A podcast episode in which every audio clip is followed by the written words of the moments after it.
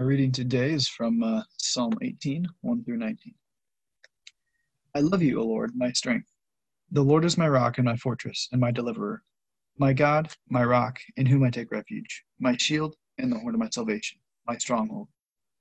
I call upon the Lord, who is worthy to be praised, and I am saved from my enemies. The cords of death encompassed me, the torrents of destruction assailed me. The cords of Sheol entangled me, the snares of death confronted me. In my distress, I called upon the Lord. To my God, I cried for help.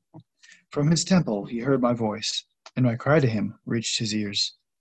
Then the earth reeled and rocked. The foundations also of the mountains trembled and, and quaked, because he was angry. Smoke went up from his nostrils, and devouring fire from his mouth. Glowing coals flamed forth from him. He bowed, he bowed the heavens and came down. Thick, thick darkness was under his feet. He rode up on a cherub and flew. He came swiftly on the wings of the wind. He made darkness his covering, his canopy around him. Thick clouds dark with water. Out of the brightness before him, hailstones and coals of fire broke through his clouds. The Lord also thundered in the heavens, and the Most High uttered his voice. Hailstones and coals of fire. He sent out he sent out his arrows and scattered them. He flashed forth lightnings and routed them. Then the channels of the sea were seen, and the foundations of the world were laid bare. At your rebuke, O Lord, at the blast of the breath of your nostrils. He sent from on high.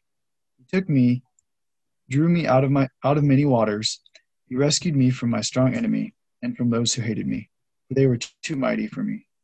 They confronted me in the day of my calamity, but the Lord was my support. He brought me out into a broad place.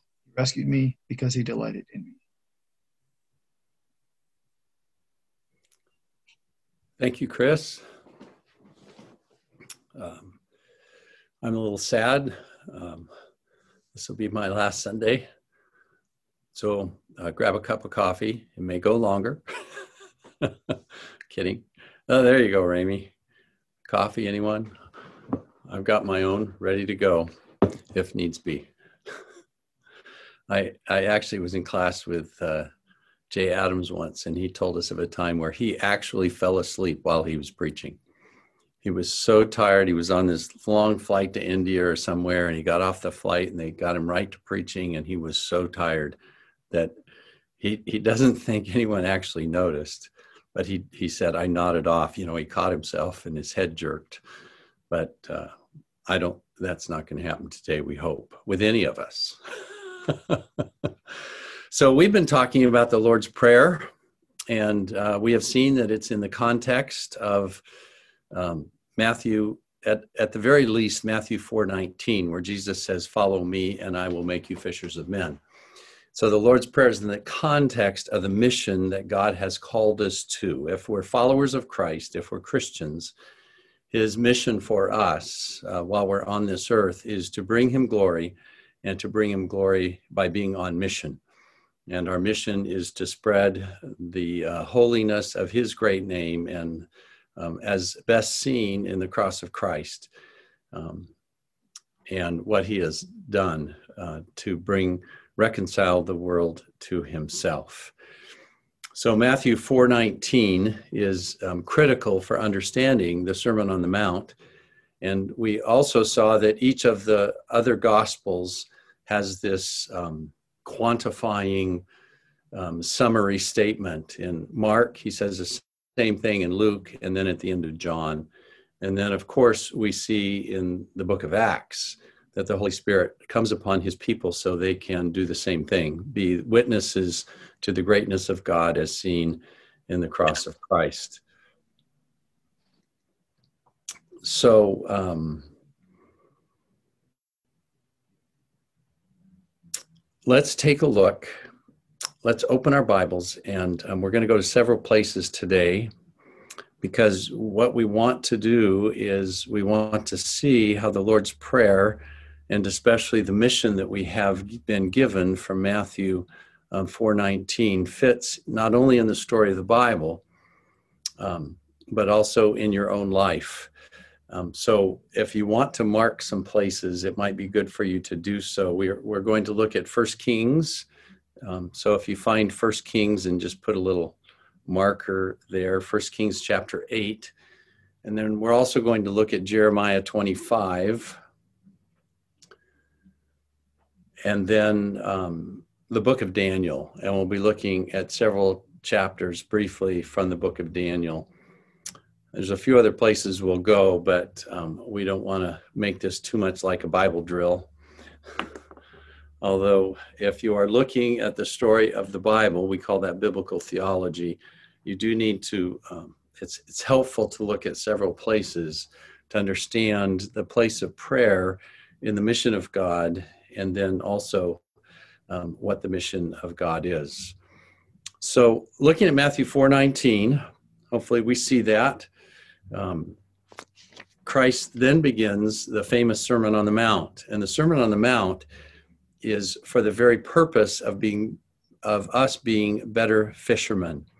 And it begins with Beatitudes. And in Beatitudes, Matthew 5 and chapter 3, he begins and he says, Blessed, he's speaking to his disciples first and foremost, but there's also the crowd. So this is this is a, a discipleship message that is to be overheard and applied to all others who are hearing this and hope to be disciples.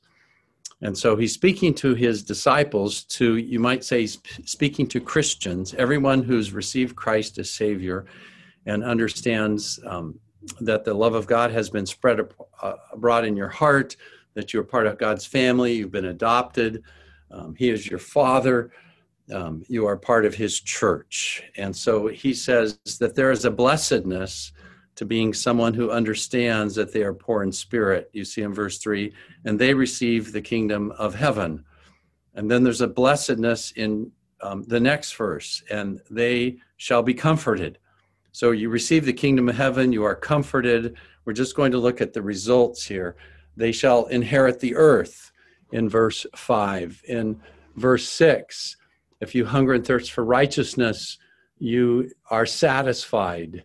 In verse 7, you receive mercy. In verse 8, you shall see God, which may be the most blessed blessednesses of all of these. You actually get to see God. You know who He is. Um, the next verse, you are you are the son, you're the daughter, you're of God. You're adopted into His family. Verse 10, um, it it will lead to persecution, and you receive the kingdom of heaven. Uh, verse 11, when they will revile you for who you are and what your mission is, but you can rejoice and be glad because you are looking to your reward in heaven. And then, of course, he circles around to our mission. You are the salt of the earth. You need to be salty. You need to you need to adopt attitudes and actions of those um, who who um, wish to be blessed. But the blessings are amazing. if, if you just look at the blessings, don't look at the prerequisites to those, but you just look at the blessings. We have the kingdom of heaven. We're comforted. We inherit the earth. Um, we're, we, we're satisfied. We are content. We get to, we receive mercy. We see God. We are called sons of God we receive the kingdom of heaven, etc., cetera, et cetera. Um, um, we, we become these kind of people that um, elsewhere in the New Testament it describes us as we're so so full of joy and glory and goodness that we we just can't contain it. Read First Peter chapter one. We we be, being a Christian and being blessed by God in these kinds of supernatural ways does something to our whole psyche. It just it just puts us puts us in a place where we just can't contain our happiness. We can't contain our happiness. And in the in the in, the midst of carrying out this mission that he's giving to us, in the midst of our happiness, he has given us something else. He's he's given us the privilege and the, the spiritual weapon of prayer. We can come to him and ask and we we've learned this from John chapter 15 that if we abide in his word if if we live in the bible and and let the bible change our change us to be these kinds of people and if if we abide in his love, and if we, we live a life of obedience, that we ask whatever we wish and it, it will be done for us. And we recognize that without this, this privilege, this, this, you might say, this walkie talkie of warfare to ask whatever we need as we carry out this warfare, that without that, we can't do anything. We are, we are helpless. I think we mentioned being paralyzed from the head down, and all you can do is talk. And, and so that, that's, that's who we are as Christians. We can accomplish nothing on this mission, but He's given us this privilege of prayer where, where we can, we can um, press the button. It's actually voice activated, there's no button to press. You just talk, and He listens, and you ask, and you, and, and you, you ask Him for help in carrying out the mission, and you ask for daily bread and you you ask for forgiveness and for the ability to forgive and you ask that you not be led into temptation. You ask to be delivered from evil. And and and he answers. And then there's a strategic asking where where we ask uh, for reinforcements. We ask for the materials we need to carry out the mission that he's given to us. And so we we are engaged um, we're, we're engaged in this war and it brings us great joy. And as we're engaged in it, he, he says, I'm, I'm giving you this, this, this resource that you just speak and it's a voice activated speaking. And, and I'm going to, I'm going to parachute in this stuff that you need. um, and, and so I think it's helpful for us to know that when, when we ask that, that that many times he says yes we we need help. We need help forgiving. It happened to me this week. I needed help. And and in the midst of the help i was re, i was reminded that i'm i'm preaching on prayer. And so i asked for his help and help came immediately. I was i was just um, I, I would tell you what it is but i'm too embarrassed actually. But as as it was happening i was just thinking wow this is wonderful. Um, and and sometimes he says yes, sometimes he says no. No, you, you're you're you're not quite. You haven't honed your mission the way it should be. Um, I like to say, you know, sometimes we want our neighbor to die, or maybe your neighbor's dog to die. He's keeping me awake. Um, and so, Lord, just would that dog just die? And um, God seldom answers that request because it's probably not a good one. So sometimes you're asking and you're just a little off mission. He wants you to deal with that barking dog in a little bit different way. And so he says, Nope, not going to do that. But fortunately, we have the Holy Spirit, uh, Romans chapter 8, who takes our dumb prayers and he reinterprets, reinterprets them to be smart prayers. And so instead of your dog dying, the, the dog um, barks more and, and you are you are motivated to go and talk to your neighbor and be gracious and kind and loving and talk to him about these things and maybe endure persecution in a very American first world kind of way. Um, but um, some, so sometimes God says no. Sometimes he has, says yes. Sometimes he says wait. And sometimes God God says wait Everybody hear me just fine? I'm good? Okay. Sometimes he says, wait. And sometimes he says, not this, but this. So you pray, the Holy Spirit interprets that prayer and says, ah, not very smart. I'm going to give him this because this is better for him. And he's going to get that. And you never know that that was an answer to your prayer. And so God, uh, uh, um, John Piper says this God is doing 10,000 things for you, and you're not even aware of them every single day. He's answering prayer, He's arranging things, and we're, we're, we're just not aware of it. That should give us great confidence in our praying because God loves to answer prayer, and especially that He is answering prayer in res- in response to those who are on mission, who are abiding in Him and in His Word, who understand that to be followers of Christ, we become fishers of men. He loves to answer, but it's not always recognized by us the way in which um, he answers. So I want us to turn to Jeremiah and um, actually let's turn to 1 Kings chapter 8 first. 1 Kings chapter 8, and if you look at verse 46, we're going to follow this um, line of biblical praying according to mission um, to help you understand how it works, but also to give you some confidence that it actually does work. If you remember, um, God made promises to Abraham, four major promises um, a land, a people, a blessing, a nation. Um, and um, then he made promises to King David. But his covenant with those people was, was, was a covenant that God remained faithful to, but his people did not remain faithful. And so after King Saul and then King David, we had King Solomon. And when King Solomon was dedicating the temple, he, he gives this wonderful prayer and wonderful prayer kind of sermon to God's people. And in for, verse 46, we have a very rich kingdom. We have a very prosperous kingdom with peace all around. And they built this incredible temple. And they're dedicating the temple, and the presence of God has enfolded the temple in darkness. And verse 46, Solomon prays and says this If they sin against you, he's talking about, he's praying to God, talking about the people, for there's no one who does not sin, and you are angry with them and give them to an enemy so that they are carried away captive to the land of the enemy, far off or near.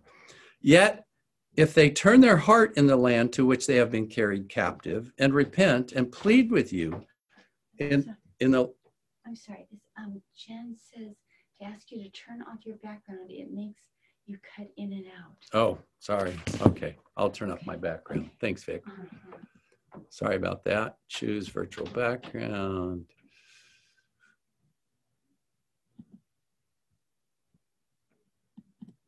There we go.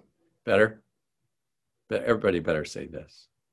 I put it up there just to remind myself and you. Actually, I needed to tell you that um, it looks like almost 100% I'm going to Liberia January, February, March for three months. I will be in the country teaching and um, covet your prayers. it's not an easy place to be, um, but the uh, opportunities for ministry are huge um, while I'm there for three months. There, there's no one from training leaders that has been there um, for more than a week or two, actually.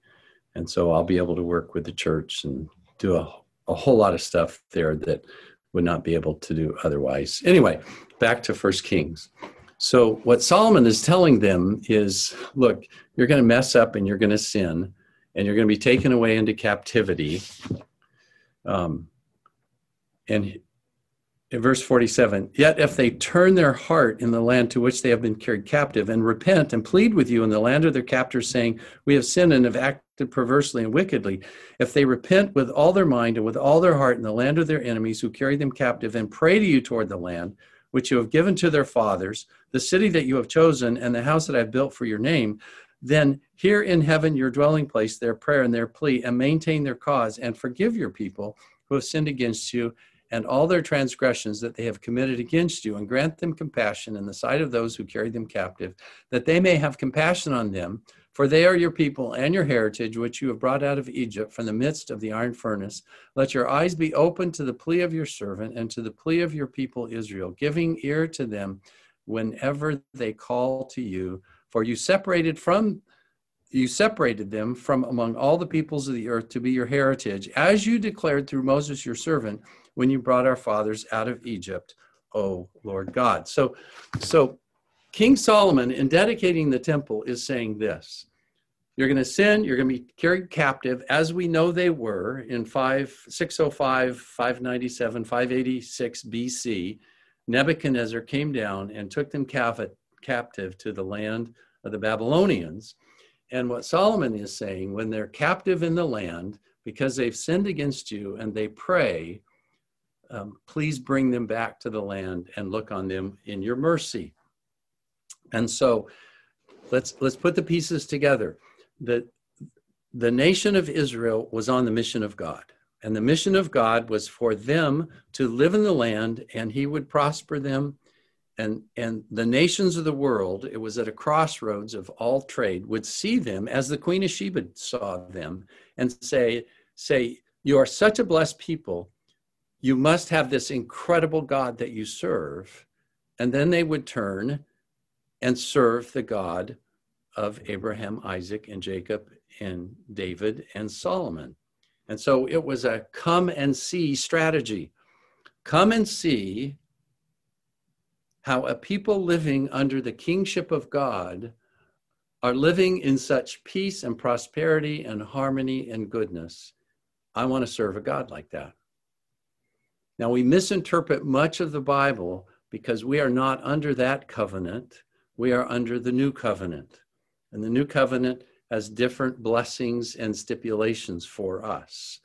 That's where the prosperity preachers get off.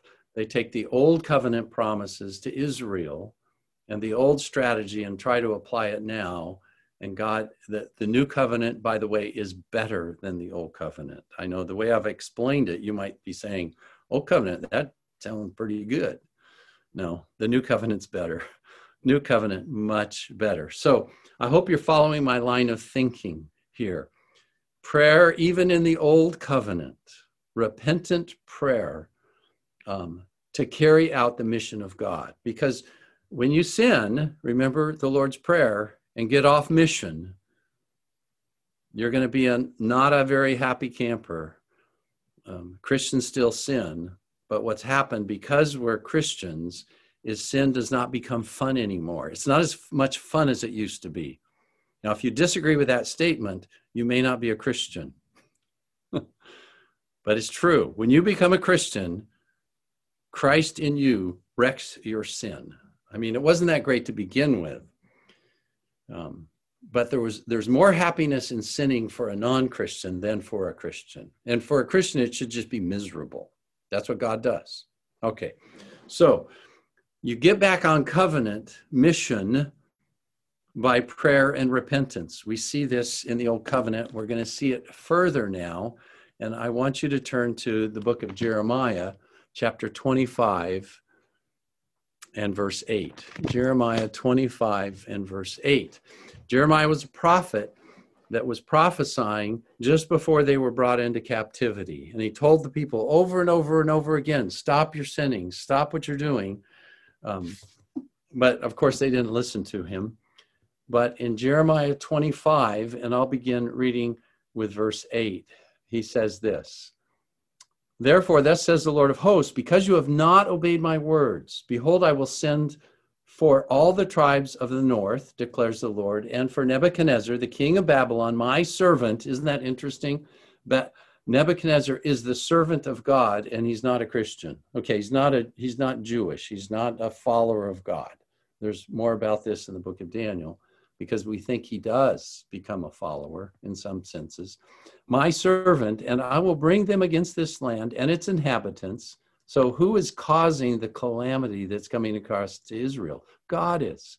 And against all these surrounding nations, I will devote them to destruction and make them a horror, a hissing, and an everlasting desolation. Moreover, I will banish from them the voice of mirth and the voice of gladness, the voice of the bridegroom and the voice of the bride, the grinding of the millstone and the light of the lamp. I'm going to devastate the land.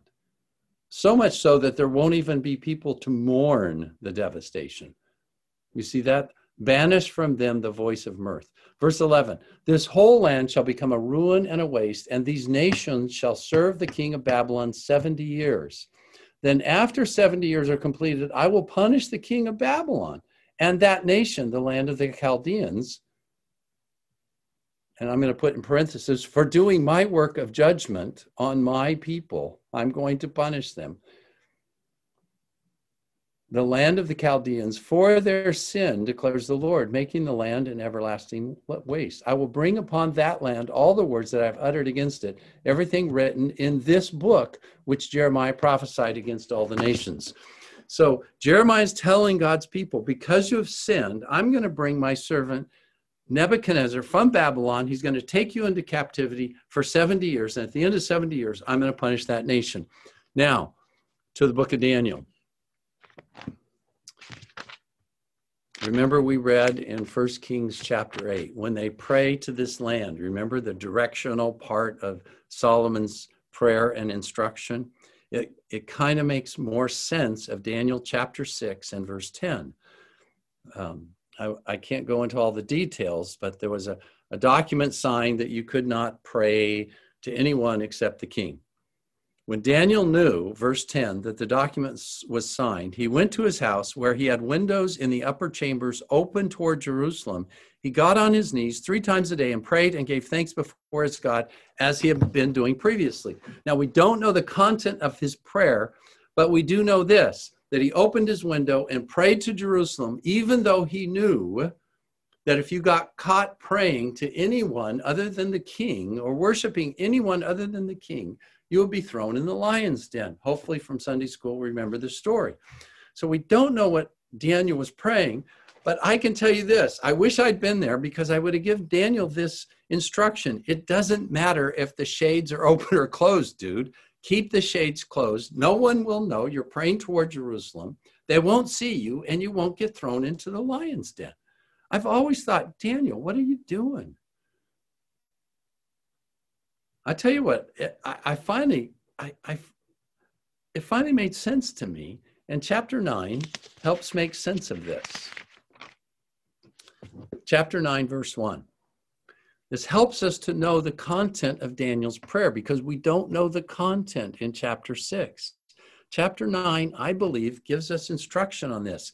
In the first year of Darius, the son of Ahasuerus, by descent a Mede, who was made king over the realm of the Chaldeans. So Nebuchadnezzar has been deposed. and We got a, a new, new guy here. In the first year of his reign, I, Daniel, perceived in the books. What books? The Bible books.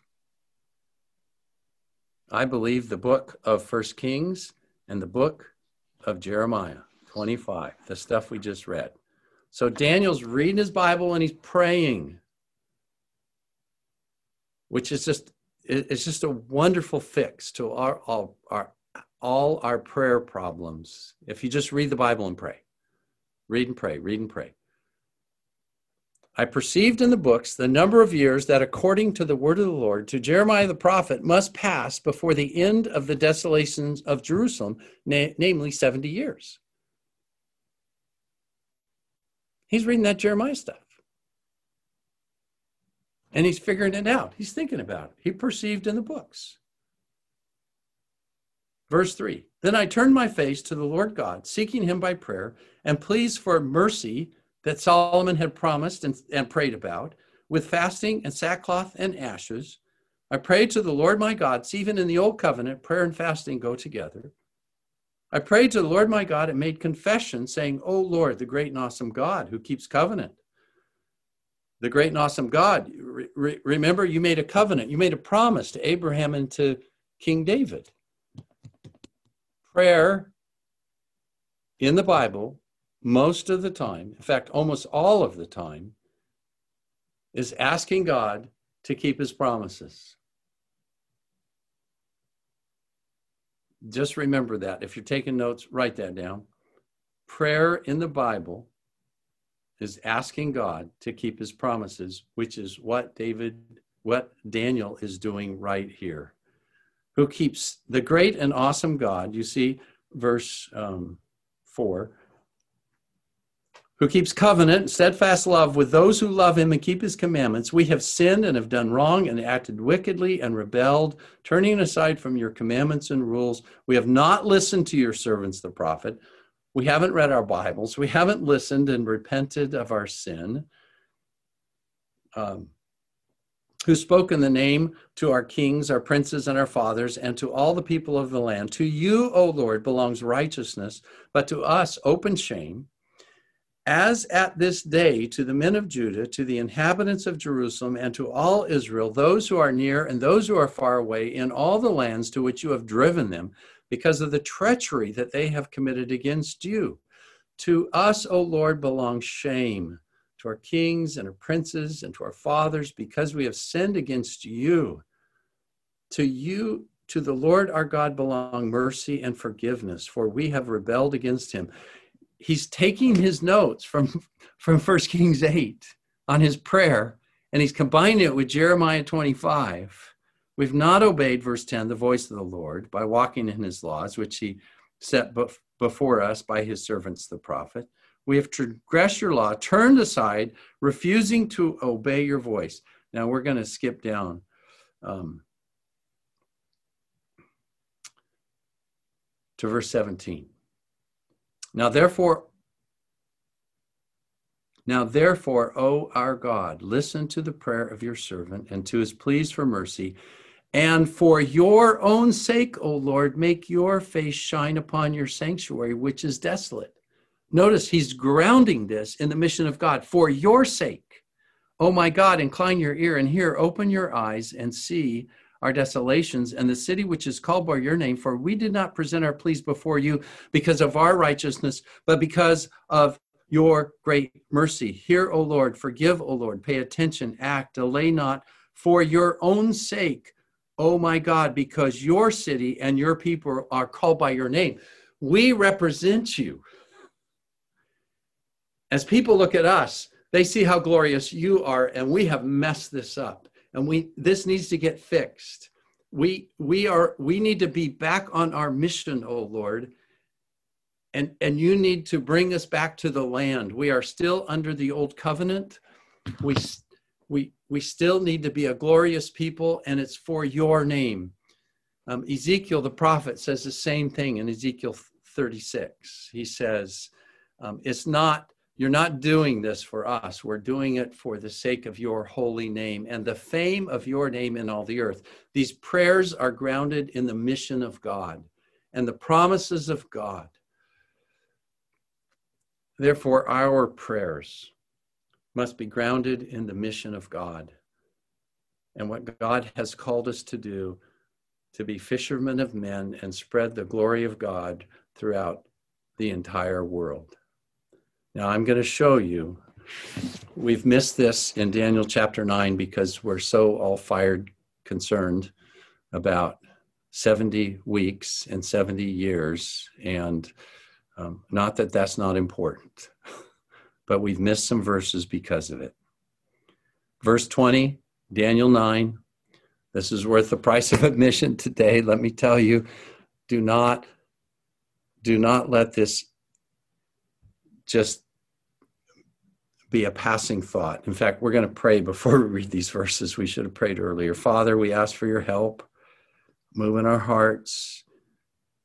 Show us what you want us to know from these verses. Use the words that I say, and, and may these not be lost. In Jesus' name, amen.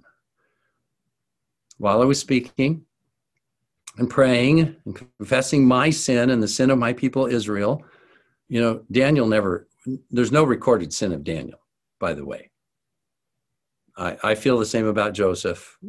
People differ, but um, they're wrong. Anyway, but Daniel, there is no recorded sin. But what does he say here? Confessing my sin. We know he was a sinner. Okay? That's just like the rest of us. We've been off mission confessing my sin and the sin of my people Israel, and presenting my plea before the Lord my God for the holy hill of my God, while I was speaking in prayer. The man Gabriel, the angel Gabriel, whom I had seen in a vision at the first, came to me in swift flight at the time of the evening sacrifice. He made me understand, speaking with me and saying, Oh, Daniel, I have now come out to give you insight and understanding about the mission of God and about what the Bible means and the things that are going to take place. At the beginning of your pleas, at the moment you began to plea eh, and confess your sin for mercy, a word went out. The New American Standard, I like it better. It says, A command was issued. At the moment you began to pray in heaven, a command was issued and I've come to tell it to you, for you are greatly loved. Therefore, consider the word and understand the vision. Do you see this?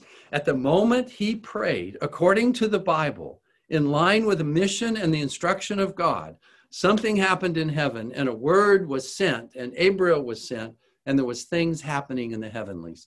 The same the same concept we see in chapter 10.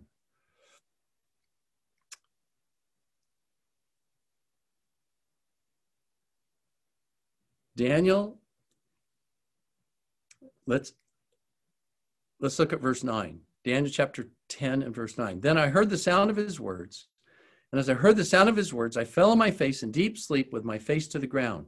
And behold uh, a hand touched me and set me trembling on my hands and knees. And he said to me o daniel man greatly loved understand the words that i speak to you and stand upright for now i have been sent to you and when he had spoken this word to me i stood up trembling then he said to me, Fear not, Daniel, for from the first day that you set your heart to understand and humbled yourself before your God, your words have been heard, and I have come because of your words.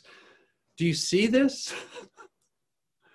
I it just I I discovered this, you know, I got past the other stuff in Daniel. I got fixated on 610 because I couldn't understand why Daniel Daniel, pull the shades, dude. Prayer is not stopped by the shades. But I'm telling you, Daniel loved God and loved the mission of God more than his own life. He had to open the windows and look toward Jerusalem. There was no stopping him.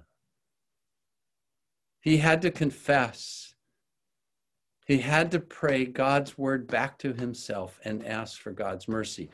Now, all you sovereignty of God people, and because the sovereignty of God is things are going to happen. God said 70 years and your captivity is going to, why do we need to pray? God said it would be 70 years. You know what? God said at the end of 70 it's going to be over and if you pray and confess your sins then the then then it's going to be over too. And i don't understand how they work but i know they do work. And then and that that god carries out his mission by the prayers of his people. That's how he does it. So maybe the question is do you want to be part of god's plan? Do you want to be used by god to carry out his mission? He's going to save those he's going to save but he's going to do so in response to the prayer of his people he's going to do so with the people who are focused on the Lord's Prayer, the holiness of God's name, and who understand that you must be a beatitude type of people with sins confessed and forgiving others and and and who are content with daily bread and covering and who who who understand that sin is going to mess up the mission. These same principles that we see outlined here in Daniel and Jeremiah and First Kings are operative today, and we see them. We see them in God's call to us to be fishers of men and to be Matthew 5, 6, and 7 kind of people. And I'll add Matthew, the rest of the book of Matthew. In fact, if you look at the five major speeches, the five major teaching sections in the book of Matthew that Jesus gave, they all relate to the mission of God they all relate to our hope in heaven. And and and so so today this is a call for us as god's people to to to return to the mission that he's given us and to be actively fishing for men. And and to do so by praying that the Lord would send out workers into his harvest, that the Lord would use us, that the, the Lord would open our eyes to see those who need to see God's people as the most as the most joyfulest, the most happiest, the most generous, the most gracious, the most non-partisan political people that's the only way we're going to get through the crisis in America today. Let's let's count the crisis. I mean, it's they just keep coming, and some of us are just wringing our hands. Oh no, what are we going to do? I tell you what, we're going to do. We're going to stay on mission because the mission is the most most important thing. And maybe if they see us in a place where they're looking at us and saying they've got to be in severe distress and wringing their hands and saying, oh no, oh no. And they're saying, our God reigns, man. he has work for us to do. And we're going to pray, and he's, his hand is going to move, and we're going to repent of our over nationalistic focus and our hand wringing. We're going to repent of these things and we're going to turn from our sin and ask God to keep us from sin. We're going to be them the happiest people on the earth because we are we are in God's sweet spot. and we're going to pray and he's going to move and things are going to happen. And when we repent and we ask, the command's going to be issued and things are going to happen. Let me let me reread from chapter 10. Fear not. Fear not, Trinity Community Church and Bob Burris and Christ Community Church, because when you set your heart to understand the Word of God, you see, verse 12, when you set your heart to understand, you just don't read it to fill in the blank and to check the boxes, but you really want to know. And then you humble yourself in prayer and supplication and confession. Your words are going to be heard and things are going to happen. Things are going to happen. Now, we are reading from Psalm 18 this morning, so let's turn there. Psalm 18. I can't. So, so Psalm 18 is in the context of King David before he's crowned king, and you know King Saul hated him, um, and and David is running, and Saul has his whole whole army of thousands of men, and David has his little group, and they get him they have him trapped. You can read about um, the context in 1 Samuel 23, verses 24 to 29. Most Bible scholars believe that Psalm 18, the context of when this prayer was prayed, is 1 Samuel 23, 24 to 28. So David's caught between a rock and a hard place. There's no way to escape. Saul has him surrounded. He's going to be put to death by Saul the mission of God that David understands is that David is to be the king. And we understand later from 2 Samuel that David is to be the Davidic messianic type of the coming king Jesus. In other words, the mission of God and the plan of God is about to be short circuited by Saul killing David. We, you have to understand this um, Psalm 18 in this context. You might say it's it's it's like in our lives. We God has called us to a certain thing and a certain mission to proclaim the greatness of his name and the cross of Christ. And it's about to be short circuited. We, we, we can't do that anymore. My relationship with my neighbor is such that that I can no longer be a what am I going to do? What am I going to do? I tell you what you're going to do. You're going to pray. So let's read Psalm 18. I love you, O Lord, my strength. The Lord is my rock and my fortress, my deliverer. He's my God, my rock, in whom I take refuge. You can just picture David praying this as, as he's surrounded and he thinks he's going to be killed, and the mission of God is, is going to be destroyed. My shield, the horn of my salvation, my stronghold. I call upon the Lord who is worthy to be praised, and I'm safe from my enemies. It's happened before, God. I want it to happen again now because in my own strength, nothing's going to happen here. The cords of death encompassed me, the torrents of destruction assailed me, the cords of Sheol, death, entangled me, the snares of death confronted me. In my distress, I prayed. I called upon the Lord. To my God, I cried for help. From his temple, he heard my voice. Why was his voice heard? Because David was praying in accordance with the mission of God, the covenant of God. God had made certain promises to him.